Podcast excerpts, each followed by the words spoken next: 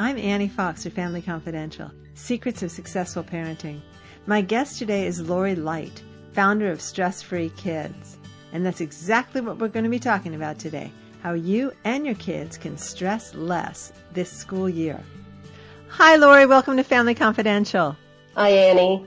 It's nice to see you. I know you and I have connected on Twitter over the years, and I think we've spoken on the phone at least twice. But uh, it's really nice to see your smiling face. So thanks for being here. Um, what we want to talk about today is back to school stress, specifically how to avoid it and what parents can do so that they're not actually contributing to their kids' stress right. at home or on the way to and from school, but mm-hmm. helping to reduce it. So I'm wondering if you got if you got some tips for us starting off for parents?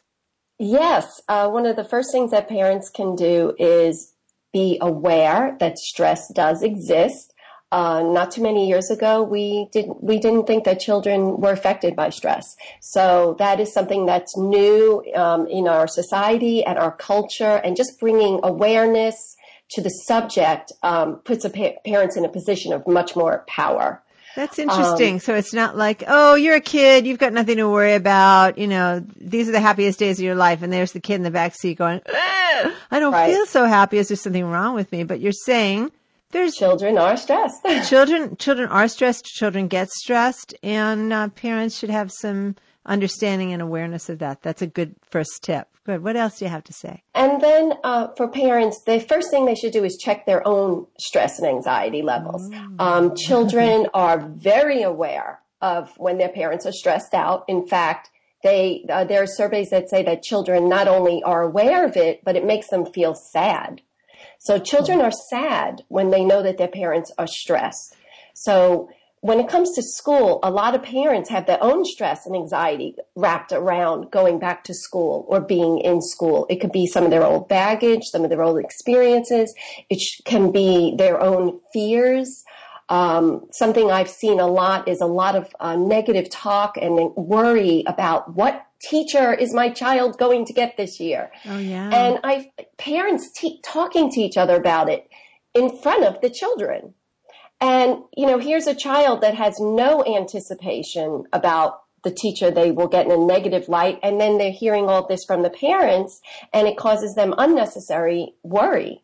So okay. parents should be conscious of that. Be conscious of the fact that kids do get stressed. And tip number two, be really aware of the kinds of things you talk about within earshot of your child because, you know, you and your friends may somehow get some enjoyment or bonding from talking about, oh, last year's teacher was terrible. I hope they don't get that one again.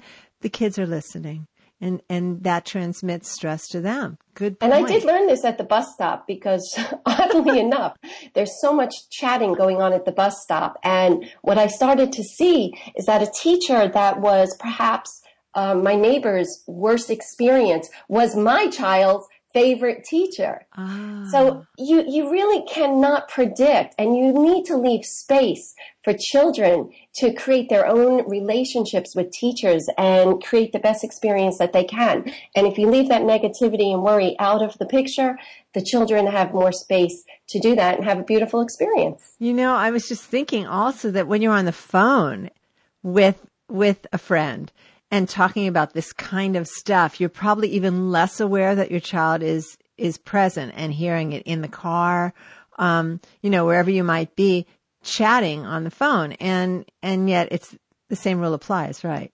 Yes, and same thing with assignments. If if, if a child brings home a homework assignment, the, the parents should restrain from making negative comments and be more supportive. Maybe if it's overwhelming, break it down for the child.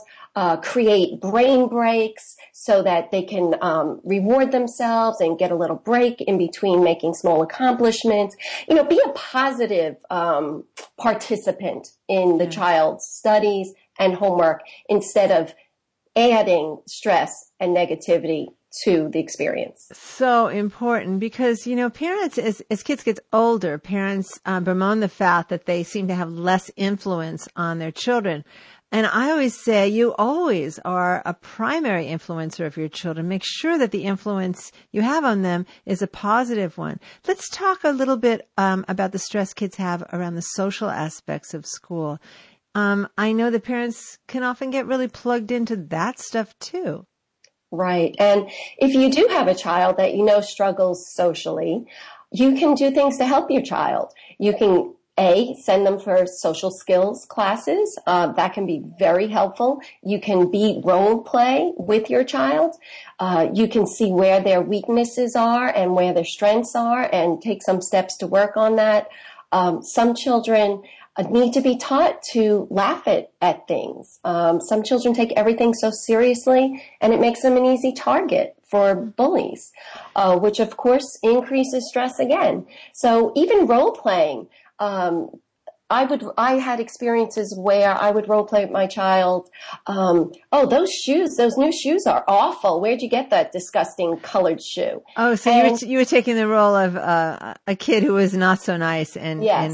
and having your kid practice um, yes. how to respond. Yes, that's, and that's have them great. practice with a, with a response to that, or just what did, what did your child What did your child do in that situation where you're saying, "Oh, those shoes, those are not so nice"? What, what, what did your kid do? That was that was actually a real situation. So we practiced some some simple comebacks, just laughing and saying, I agree, you know, or my mom picked him out. Oh, um, my mom.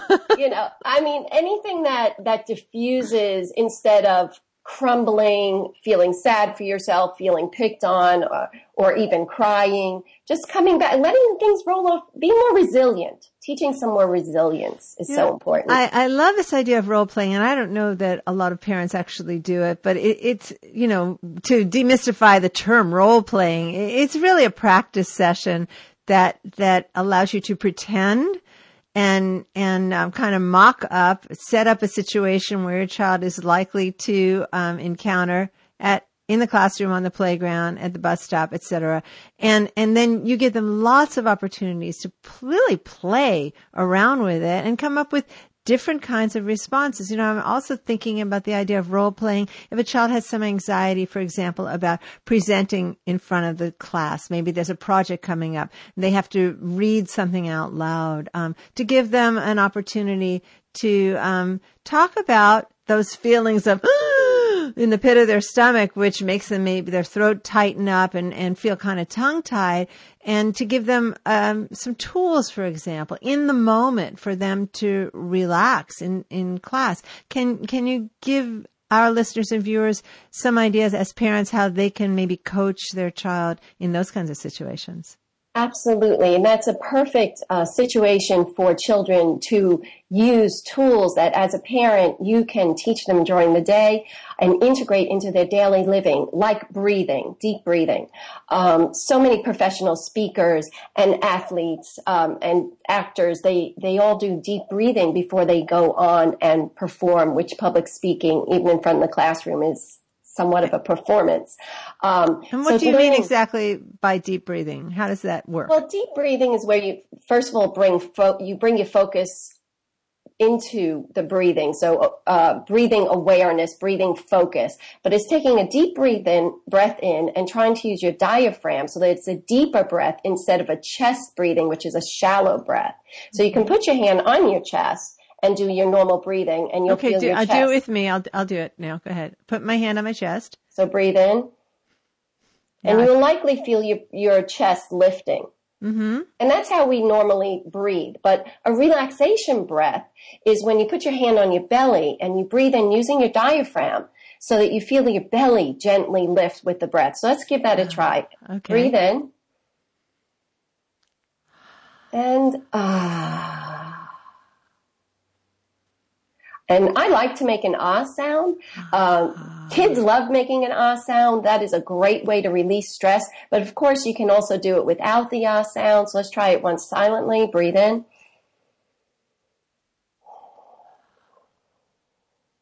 It feels so nice. I mean, I, I t- we just took two breaths and I can feel myself slowing down just in this conversation. Yeah. So taking deep breaths is a beautiful thing that you can expose your children to at home and they can use it when they are out of the home as well. And again, it's like a muscle. So it's something you want to practice before the storm. Get your child used to developing that muscle and that tool of deep breathing so that they can use it when you're not around and they can apply it before they are in stressful situations. This is a perfect example of how you can model what you teach because I can sure imagine there are plenty of moments during the day when parents, especially during this busy back to school time, but really any time, when parents are feeling stressed and if they remember to do this focused centering breathing, then um, it's for them and their their kids are going to notice when the anxiety level in the room goes down. Mom's not yelling quite so much and she kind of right. calms down. And they might get really curious about it. It's like wow what what are you doing mom? And that's a perfect teachable moment. And right actually for a mother you can announce that you're that you're going to focus on your breathing. You can say, "Mommy is feeling really stressed out right now, and I'm going to sit down and just do my breathing." And then the children observe. that you can ask them to join you, sit next to you. Young children climb up on your lap. You can do this with babies on on your chest. Um, it's a great way to just make it a normal part of of how you manage stress, a healthy way to manage stress. Yes. And children will follow along. You'd be surprised at how how quickly a child will copy what they're seeing. They see and feel that it feels good. They internalize that and they want to do it again. Children like to do things that feel good. This is great. And I can also imagine the ripple effect where they're teaching their friends. Kids are teaching their friends on the playground to Absolutely. calm down and take a deep breath. It's wonderful. It is. All- and then they turn around and they remind their parents, uh, I think you need to take some deep breaths or um, do your angry octopus breathing. And I've, I've oh, heard what, comments what is, like that. What is that one? That well, sounds that's great. One of my stories is called uh-huh. Angry Octopus and it incorporates um, breathing into the story and progressive muscle relaxation. And children learn to use these techniques. And I hear over and over again that they turn around to their parents when they're getting angry and tell them, I think you need to do your angry octopus breathing. Well, if that doesn't instantly diffuse the stress just by, I would just laugh if my kid said that and, and realize, oh yeah, I am maybe over the top here. That's great. Um, we only have a minute left, Lori, but before we go, I'd love for you to um, tell our listeners and viewers where they can find out more about your work. StressFreeKids.com is the best place to find out about my work. Um, I do have a line of books and CDs that are geared directly towards parents, children, and also teenagers. Um, so that's the best place. I try to do lots of tips and blog articles, and of course, you know, I love Twitter yeah. at Stress Free Kids on Twitter, and I love putting uh, realistic, practical tips that parents can apply right away. I'm a no nonsense kind of girl. I like to see people put things into action right away and start reaping the benefits of relaxation. I'm with you there, and we all need the benefits of these. Um, you know, it's not one of these things. Well, okay, I I've learned to do you know this specialized skill, and maybe once a year I pull it out. this is one of these things you're going to use all the time, and, and for the betterment of you and your family. Great. Yes. Thanks yes. so much for your time today, Lori. It's been a pleasure talking to you. Oh, thank you, Annie. It was lovely meeting you. This is Annie Fox Family Confidential. To learn more about my work with tweens, teens, and parents, visit anniefox.com. And check out my brand new book for girls ages 8 to 12, the Girls Q&A book on friendship, 50 ways to fix a friendship without the drama. And tune in next week when my guest will be Dr. Amy Alamar. Dr. Alamar is a researcher, teacher, school reform expert, and the author of the new book, Parenting for the Genius. Until next time, Happy parenting.